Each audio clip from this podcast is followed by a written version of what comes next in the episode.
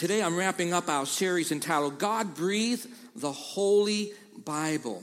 Today's text is the conclusion of Jesus' Sermon on the Mount. This well known sermon covered three main themes the good news of the kingdom of God, true righteousness is a matter of the heart, and how a disciple of Jesus Christ lives his life. Follow along as I read chapter 7, Gospel of Matthew, verses 24 through 27.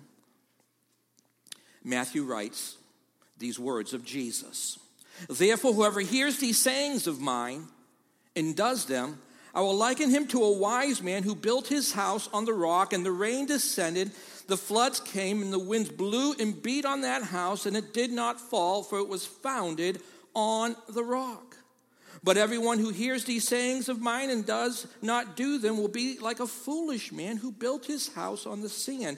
And the rain descended, the floods came, and the winds blew and beat on that house, and it fell, and great was its fall. Gracious Father in heaven, thank you. Thank you for being here with us in a very special way. We thank you for the Holy Spirit, our comforter, our teacher. And I pray through the power of your Spirit that you would speak to our hearts as we look to you in your holy word. In Jesus' name we pray, amen. In this passage, Jesus explains that when people hear him teach, hear him, hear his word, they can respond in one of two ways, each option leading to very different outcomes. What seems to be a very simple story about two builders is, in fact, a shocking, in, in fact, a, a powerful commentary on people who have a full head and an empty heart. A full head and an empty heart. They have head knowledge from years of listening to sermons and teachings on the Bible, but they have empty hearts. Their lives are void of personal application. They have a verbal profession of faith. They, they say they know Christ, but they don't do what Christ said. They say, but don't do.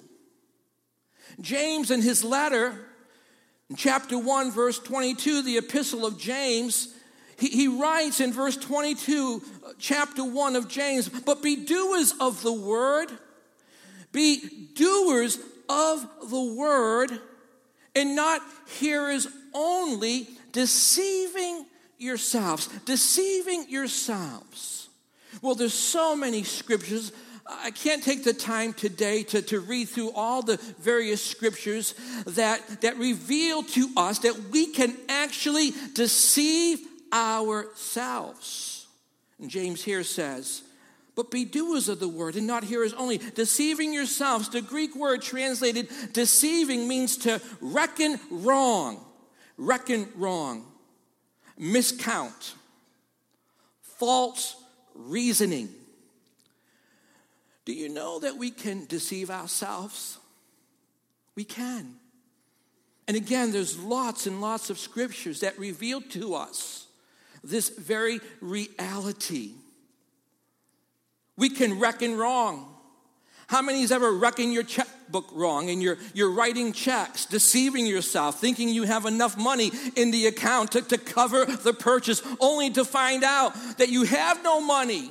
You reckoned wrong. You deceived yourself. The bottom line wasn't true. The emphasis in James chapter 1, verses 19 through 27 and I encourage you to write that passage down. I encourage you to read through it sometime this week. James chapter 1, verses 19 through 27 is on the danger of self deception, deceiving our own selves. Please hear this this morning, class of 2018. Please, everyone from the youngest to the oldest, hear this this morning. It's one thing to be, to be deceived by Satan but if we deceive ourselves, that is far more it is a far more serious matter. It's the worst kind of deception there is when we deceive ourselves. And we can. we're very capable of it.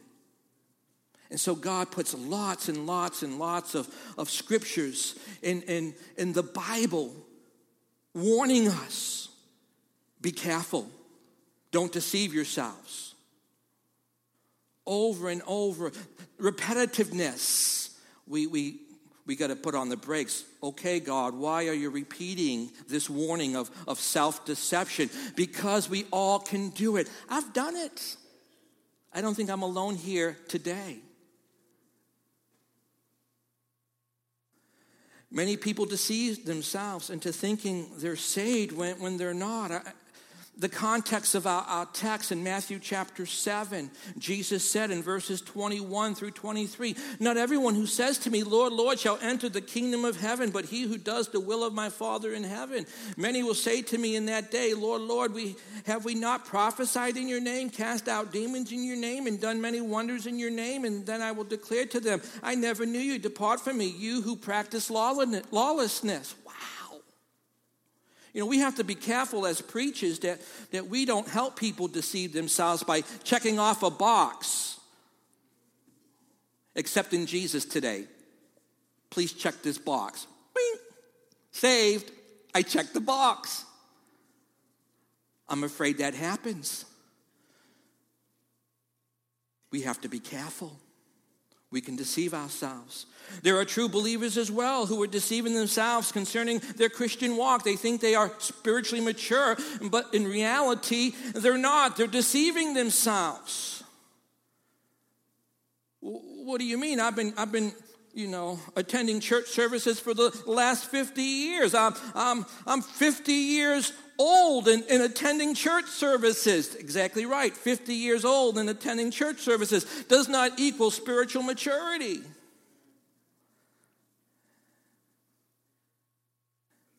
Church, when we are rightly related to God's truth, to his word, we cannot be dishonest or hypocritical, deceiving ourselves. Church, please hear this again. When we are rightly related to God's truth, to God's word, are we rightly related, connected to God's truth, to God's word?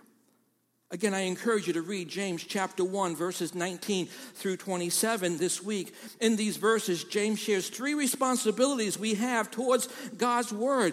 We are to receive God's word. If you're taking notes, um, please fill in these blanks. Number one, we're, we're, to receive God's word. We have a responsibility to receive God's word. We're, we gather together on days like Sunday as the, the church of Jesus Christ, the body of Christ. And one of the things that we do is we receive God. We have a responsibility responsibility to bring ourselves to the table, knowing that man does not live by physical bread alone, but by every word that proceeds from the mouth of God. And so we have a responsibility to come to the table. Amen, church, to come to the table and be and receive the living word of God because man does not live by physical bread alone.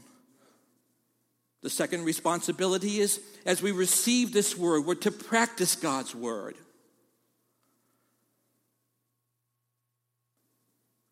We'll come back to that in just a moment.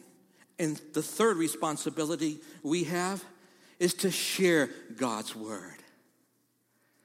Let me just say for a moment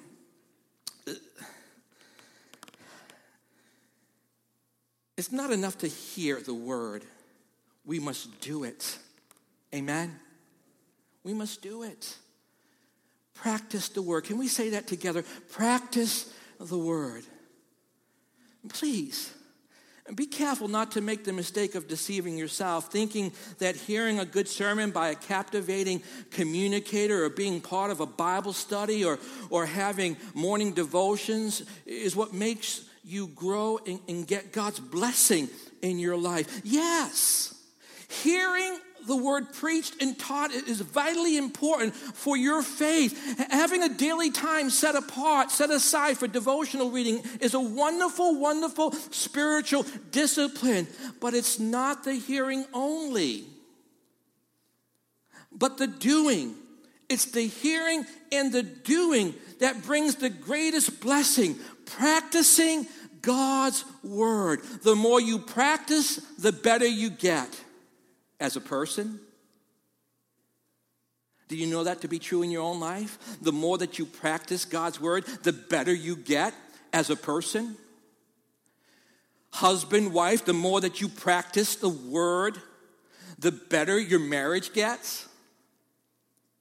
The better your whole life gets when you practice God's word. And we have a helper, the Holy Spirit, who enables us, who teaches us, who guides us, who, who comforts us. Can I hear a, a big amen? As you practice God's word in your relationships, class of 2018, as you practice God's word in your relationships, your relationships in this world will get better, will get stronger as you practice God's word in those relationships. Can I hear a big amen from the older generations? Mm-hmm. As we practice God's word, we get better at serving others. We get better at not serving ourselves and trying to get our way. No amens. You know, growing up, I loved playing baseball. I loved playing baseball. Any opportunity I had to be on a baseball field, I was going to be on a baseball field you know, winters in the, in the, in the Northeast, you spend pretty much most of your time indoors. I thank God for our basement.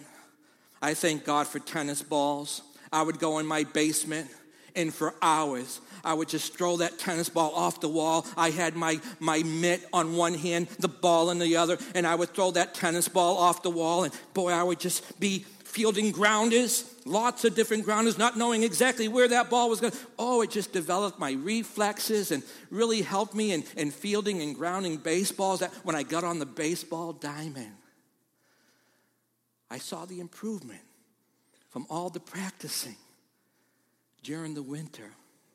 Throwing a tennis ball. How many of you you did the same thing? The tennis ball, throwing it off the wall.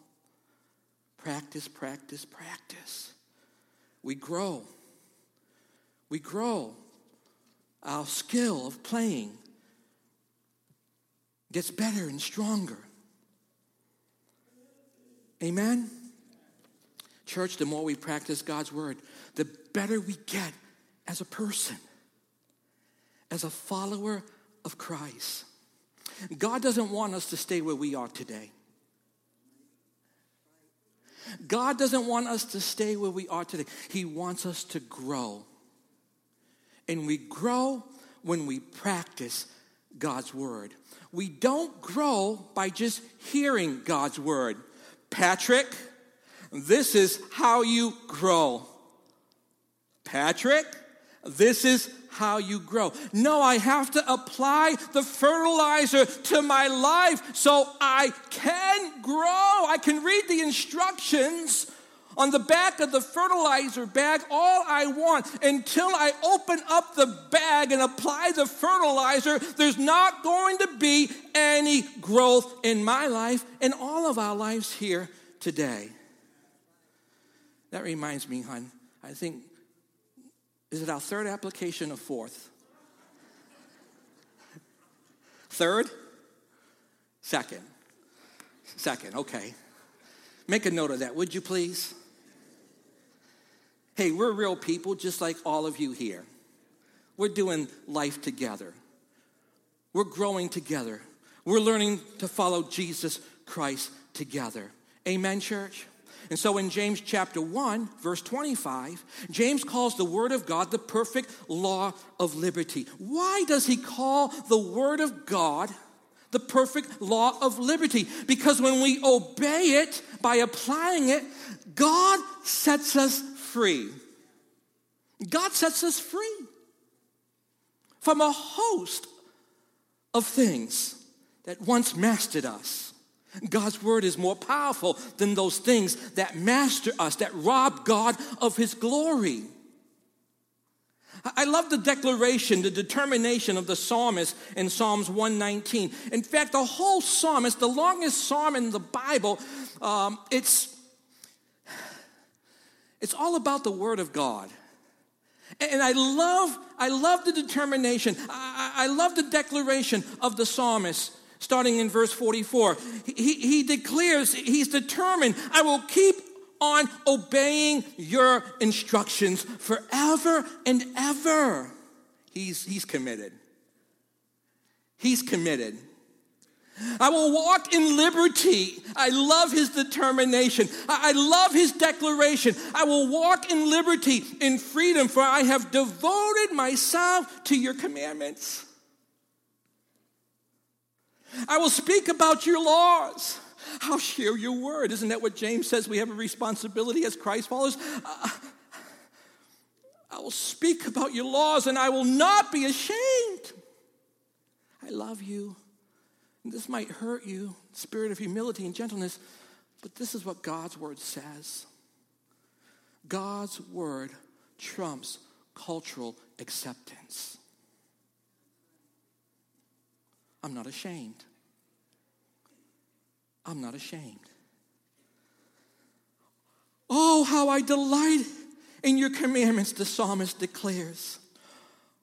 Oh, how I, I love them. I honor and love your commands. I meditate on your word. When the psalmist says, Oh, how I love them. Oh, how I honor and love your commands, he is declaring his personal love for God.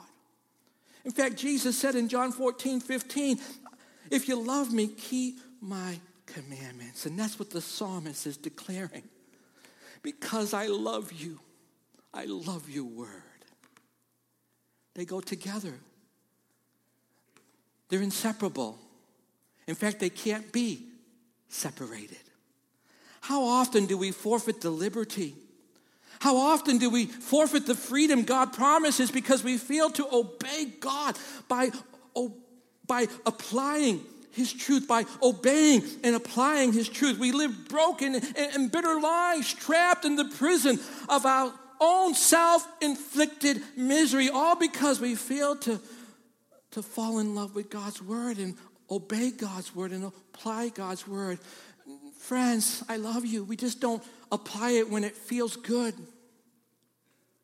No. When it goes against everything that we feel. You don't understand, Pastor. I, have been trying. I continue to get offended. I continue to get hurt.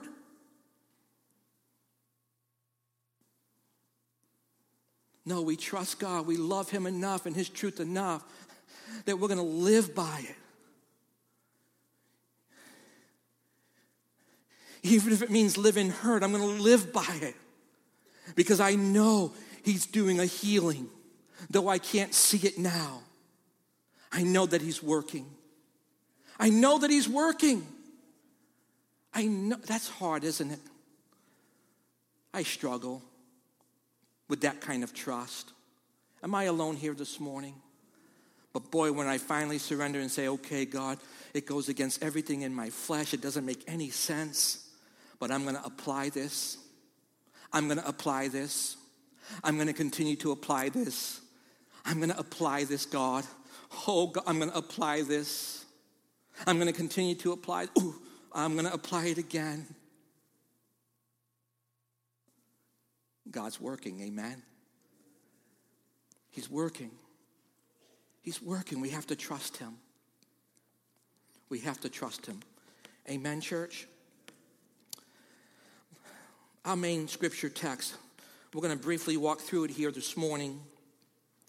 I want to begin by walking through the similarities between the two builders. Number one, both heard Christ's words. There are several things to note here. Jesus is telling a story with universal application. Jesus talks about hearing in verses 24 and 26. The Bible tells us that hearing is important. You have to hear about Christ before you can believe about Christ. Romans 10 7 says, faith comes by hearing, and hearing by the word of God. So hearing is vital to faith. Then Jesus talks about these sayings, words of mine. Would you circle the word mine? The emphasis is not just on the words spoken, but on the speaker. These sayings of mine, would you circle the word mine? Or write it on your outline if you don't like to write in your Bible.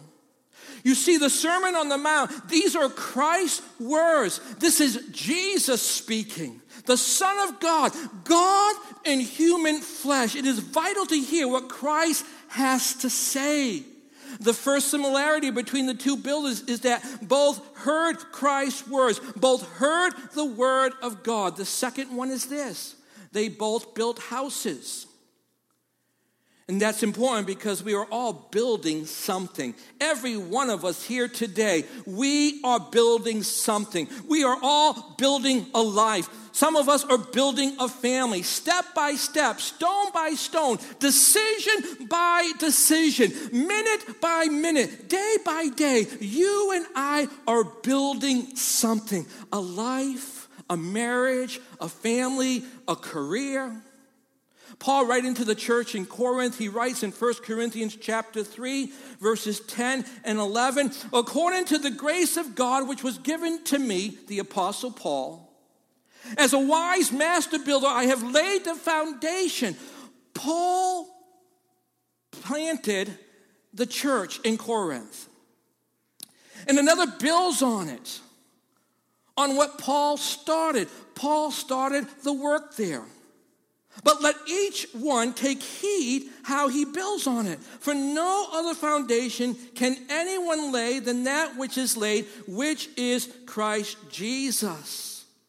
The Apostle Paul planted the church in Corinth on the good news of the gospel of Jesus Christ, his death, burial, and glorious, powerful resurrection. The strength of the church is determined by its foundation. And as far as the Apostle Paul is concerned, there is no other foundation stronger or more sturdier or powerful than Jesus Christ. The Apostle Paul warns each one should be careful how he builds. What are you building? We're all building something. Is it a career? What foundation are you building on? Is it a life? Is it a marriage? Is it a family? What foundation are you building on?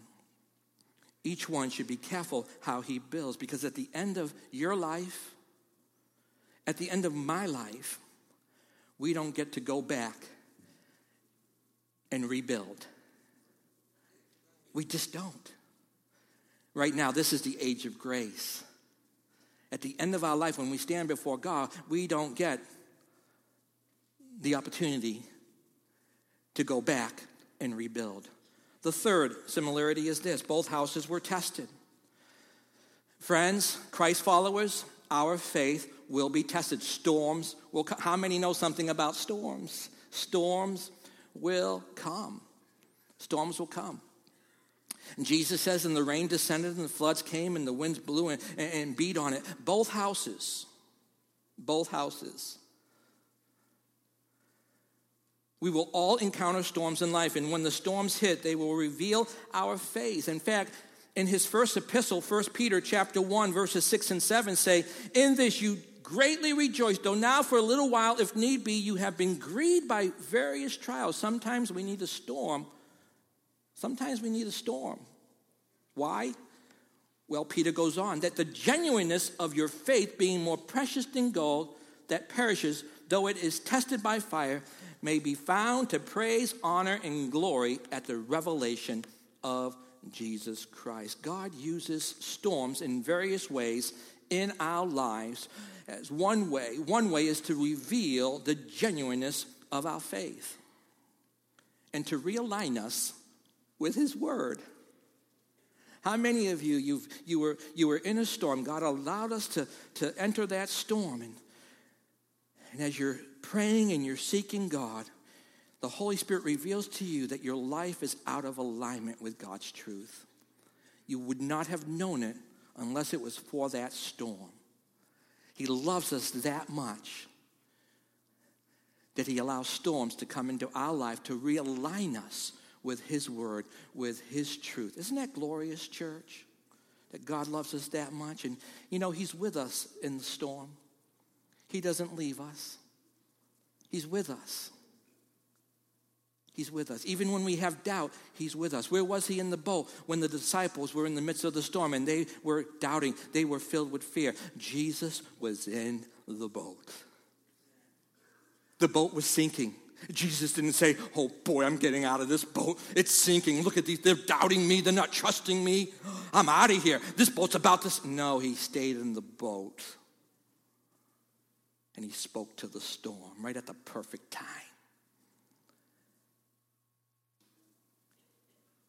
And after speaking to the storm, he spoke into the lives of his disciples the perfect word of God right at the perfect time. Isn't that glorious, church? Now, the Bible uses this storm imagery not just for the storms of life, but also as a symbol of the final judgment of God. We're all going to stand before God at the end of this life.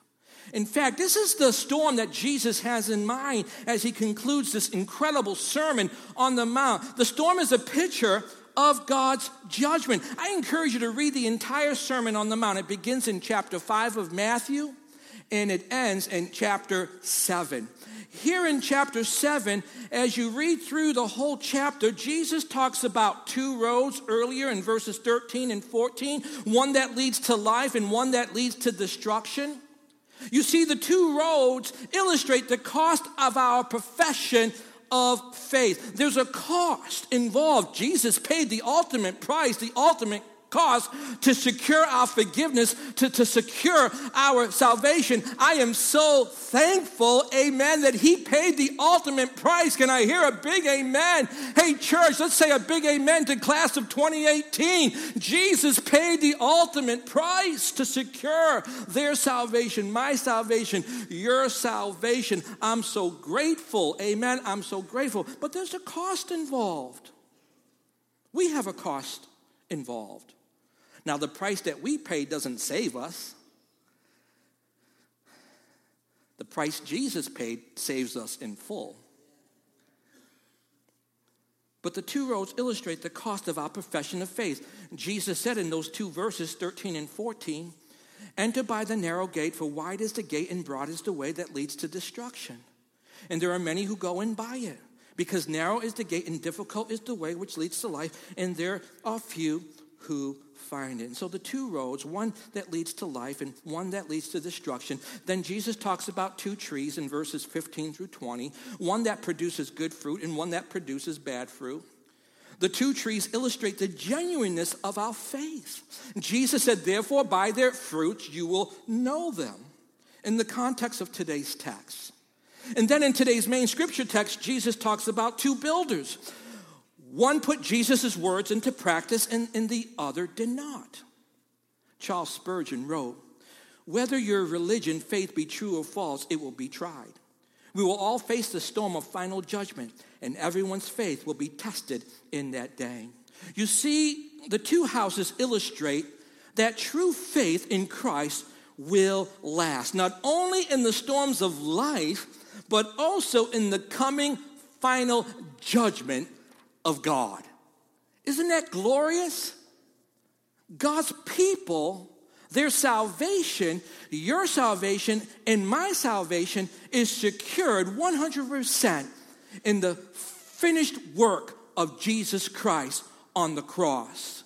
He is the Lamb of God who came to take away the sins of the world. Well, how do you know that, Pastor Pat? Because on the third day, because on the third day, something happened that only God could do. The stone was rolled away, and he rose victoriously over sin and death. Can I hear a big amen, church? So the similarities between the two builders are number one, both heard Christ's words. Number two, both built houses. And number three, both houses were tested. Now, let's look at the differences between the two builders. The differences are major and they're meant to stand out. Number one, one obeyed, one didn't. The main difference here is what the builders do with Jesus' teaching. The contrast in Jesus' story is not between hearing and not hearing, but between hearing and doing what you heard. In 1 John chapter 2, verses 3 through 6 say, Now by this we know him, if we keep his commandments. He who says, I know him and does not keep his commandments is a liar. And the truth is not in him, but whoever keeps his word, truly the love of God is perfected in him, being perfected in him. By this we know that we are in him. He who says he abides in him ought himself also to walk just as he walked, obeying Jesus' teachings. His words is one of the major evidences that you truly believe in him and have trusted in him. Your obedience illustrates that you know him and love him. Again, Jesus said in John 14, 15, if you love me, keep my commandments. Obedience is the evidence of genuine faith in Jesus Christ and his word. It's a way of life. Now, please hear this morning, it doesn't mean you're perfect. It doesn't mean you don't ever sin, because we do. This preacher does. I don't get up in the morning and put it on my day timer. Three o'clock today, I'm going to sin. But the reality before God and you is I sin. And I'm so grateful for 1 John chapter 1 verse 9. It's written for you and me to the believer, the Christ follower. If we confess our sins, he is faithful and just to forgive us our sins and to cleanse us from all unrighteousness. But it's not a way of life. It's not a way of life. It's not a way of life for someone with genuine faith. Sinning is not a way of life. No. It's not the norm. It's the abnorm. And it shocks us.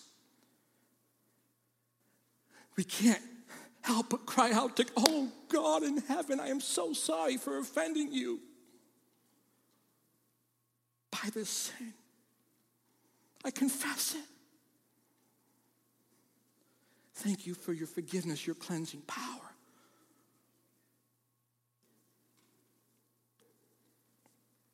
Our obedience isn't what saves us, but it is evidence that we're saved. Our good works don't save us, but we are saved to do good works. Jesus is busy here. In the Sermon of the Mount, He's busy.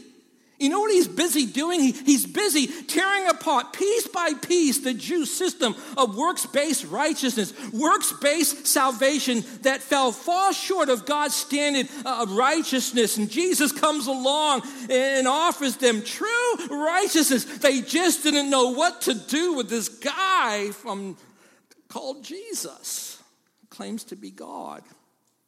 Blasphemy.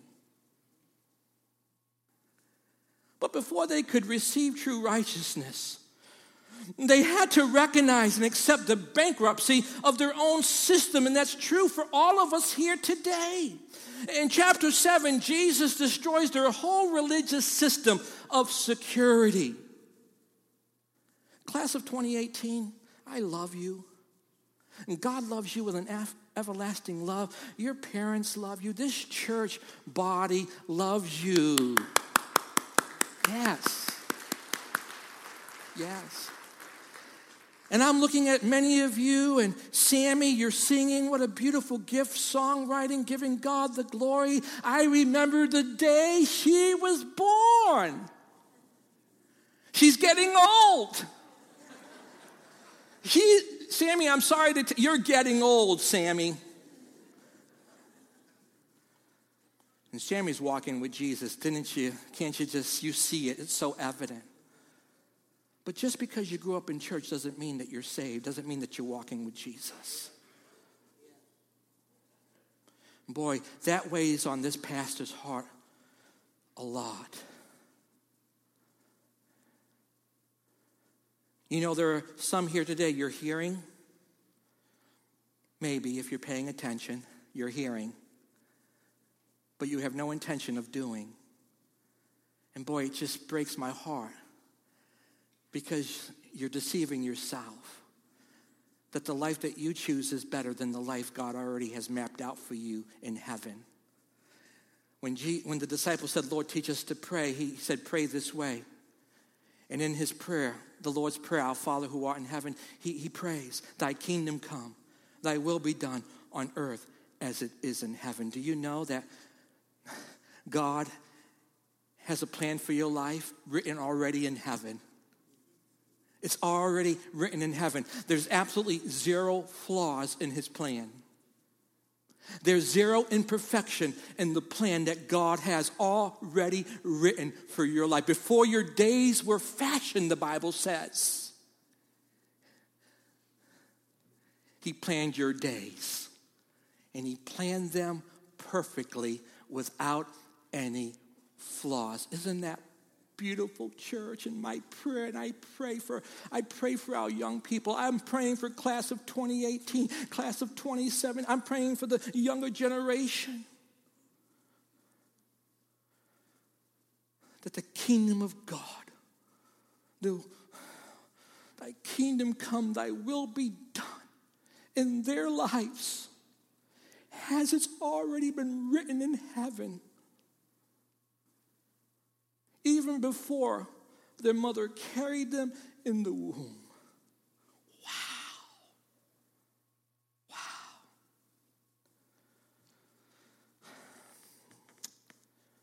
Wow. In Matthew chapter 7, verse 21, Jesus told these religious temple worship, worshipers, churchgoers like us, not everyone who says to me, Lord, Lord, shall enter the kingdom of heaven, but he who does the will of my Father in heaven. Checking the box, receiving Jesus today, doesn't mean you're saved. Perfect attendance in Sunday school doesn't mean you're saved. Now, I'm not here to try to cause you to have doubt in your salvation. There's no doubt in what Jesus did for you. There's no doubt that he paid the price for you 100 percent in full, and that there's nothing that you can do to earn salvation. Jesus secured it on the cross. I'm not saying that by the grace of God that someone does check the box and, and, and but they've already by faith in their hearts, it was very sincere, they, they checked that box and yes. It wasn't because they checked the box, it was because of a profession of faith, a belief in their heart in the finished work of Jesus Christ, accepting that finished work, accepting by faith that finished work. What Jesus did, not what they did, but accepting what he did. Can I hear a big amen, church?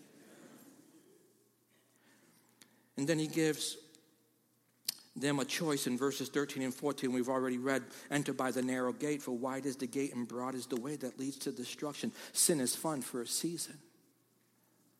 Sin is fun for a season. But the Bible says seasons come and seasons go.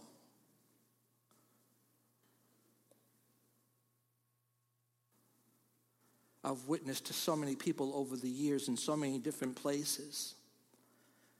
I've shared the gospel with some really hard hearts.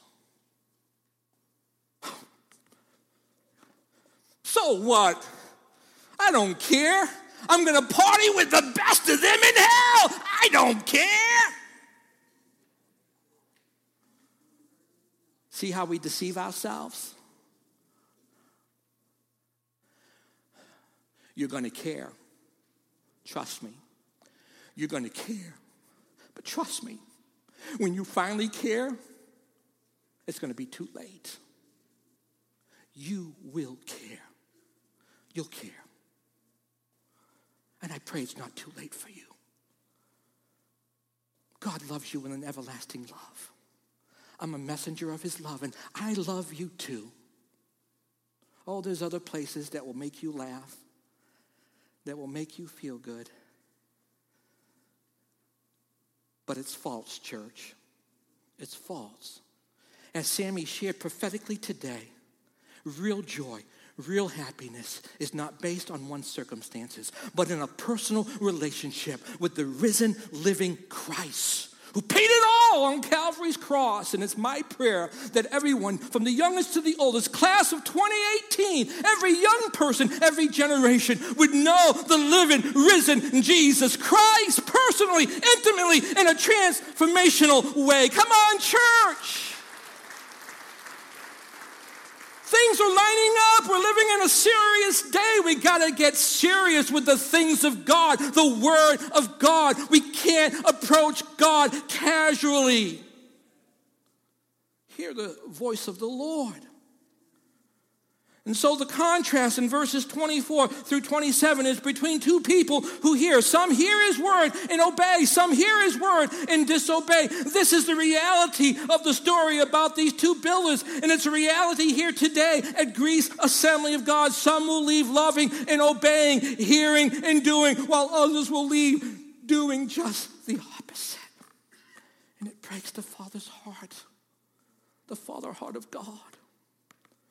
Now, keep in mind who Jesus is teaching. He is teaching God's people, the Jews. They go to the temple several times a week for worship to hear God's word taught. Hearing is important, but it's not enough. Reading the Bible, going to church, listening to sermons on podcasts, um, these are all good in and of themselves, but what will you do?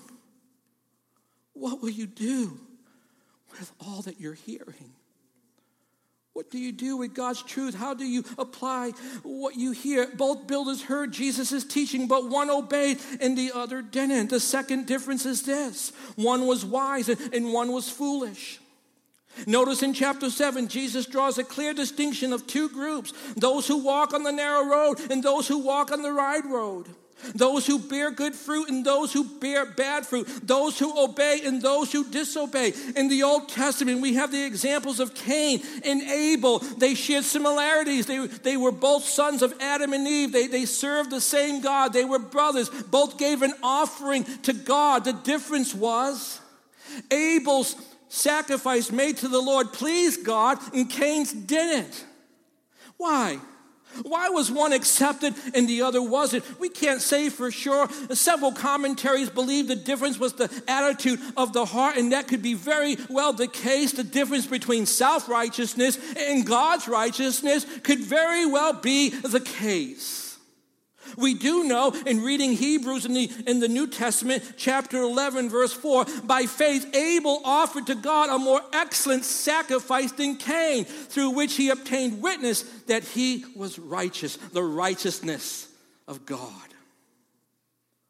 And just maybe, Cain had a full head, pride, that controlled and ruled and mastered, mastered him. He had an empty heart, no humility. While Abel had a full heart, the humility that comes as you walk with a holy God who loves you, but an empty head. Ah, little, little pride, maybe no pride. Only God sees the heart. Both pride and humility, church, affects our worship, how we worship, and why we worship, one negatively and the other positively. The pride in Cain's heart led to him taking his brother's life. How, how foolish. And throughout Scripture, God uses contrast to convey important kingdom truths that will transform us when by faith we receive them and apply them and share them. Proverbs chapter 8, verses 32 through 36. Now, therefore, listen to me, my children, for blessed are those who keep my ways. Hear instruction and be wise. Do not disdain it. Do not disdain it. Blessed is the man who listens to me, watching daily his gates, waiting at the post of my doors. For whoever finds me finds life and obtains favor from the Lord. But he who sins against me wrongs his own soul. It's a way of life, wrongs his own soul. All those who hate me love death. The difference between the two builders is one obeyed, one didn't. The second difference between the two builders is one was wise and one was foolish. The third difference is one built his house on the rock, one on sand. Now, both houses probably looked the same from the outside. They, they, could, they could have been built the same, painted the same, followed the same design, but there was one major difference hidden from the human eye, and that was the foundation. The foundation is the most important part of the house. It doesn't matter how good a job you do with the rest of the house, how carefully you build it, how beautifully you decorate it, how many wonderful memories you make inside the house. If you don't get the foundation right, everything else is coming down. Everything else is coming down. You need a strong foundation for a house, and you need a strong foundation for your life. We're all building something. Paul writes, but let each one take heed how he builds. Your life might look very similar to someone else's on the outside, but what are you building on? What is your foundation? Paul writes, For no other foundation can anyone lay than that which is laid, which is Jesus Christ. The point Jesus makes in this story is the wise, build, the wise builder is the one who builds his life on the teachings of Jesus. The whole counsel of God's word is the foundation that the wise man built his life on. The foolish builder, well, he builds his life on anything other than God's word. Jesus said, any other foundation, and it could be many things Opposite of my word is like building your life on sand. Sand is the weakest of all foundations. Nothing built on sand will hold up. Nothing. The first storm that hits, kiss the house goodbye. Lastly, the fourth difference between the two is this one house did not fall, one house fell. The life built on the foundation of Jesus' teaching, you can be sure that when the storm comes, your life will be standing when the sun comes out. The Apostle Paul writes in 2 Corinthians 4 We are hard pressed on every side, yet not crushed. We are perplexed, but not in despair. Persecuted, but not forsaken. Struck down, but not destroyed. Paul, with deep conviction, he writes in verse 14, knowing that he who raised up the Lord Jesus will also raise us up with Jesus Christ when you build your life on the solid rock foundation of Christ and His words, you will withstand the storms of life and you will remain standing on the day of judgment when the sun, S O N, breaks through the clouds. You will be counted worthy. Worthy. Worthy. Because you're clothed in the righteousness of His Son building on his righteousness and not your own righteousness. Isn't that glorious, church? This is a, a, word of great encouragement for every believer. If the worship team can make their way out, but this is also a great word of warning for everyone who builds their life on the sand. Jesus said, But everyone who hears these sayings of mine and does not do them will be like a foolish man who built his house on the sand and the rain descended, the floods came, and the winds blew and beat on that house, and it fell, and great was its fall. The word great signifies complete ruin and utter devastation. I love Proverbs 10:25. When the whirlwind passes by, the wicked, disobedient are no more, but the righteous has an everlasting foundation. Boy, I love that second part, but the righteous has an everlasting foundation. Oh, the first part of verse 25 breaks the heart of God and breaks this pastor's heart. When Jesus wrapped up his sermon in verses 28 and 29, he says, And so it was when Jesus had ended these sayings that the people were astonished at his teaching for he taught them as one having authority and not as the scribes. Would you join me standing? The word translated astonished literally means to be struck out of your senses, to be dumbfounded. Dumbfounded. Jesus, you did this for me. Jesus, awful. Jesus, Jesus, Jesus, Jesus. There's just something about that name. Amazing grace who saved a dumbfounded. Dumbfounded. They were like. They weren't astonished only by what he had taught, but also by the way he said it. He taught as one having authority, the scripture tells us. The words that were spoken are vitally important because of who spoke them. Jesus didn't teach like their teachers of the law. Their teachers were always citing their rabbi or that rabbi, always appealing to what others had said for their own authority, but not Jesus. He was his own authority. He promised blessings that only God could provide. Where other teachers quoted other rabbis, Jesus quoted himself. Even the Old Testament prophets who spoke with authority always began their teaching, Thus says the Lord. Jesus' preface started his teachings with, But I say unto you, you see, unlike the teachers of the law, Jesus did not derive his authority from someone else. He was his own authority, and he declared that people's lives would rise and fall on what they did with what he said. The crowds were astonished. Are you astonished today? Oh, let's sing this song in closing.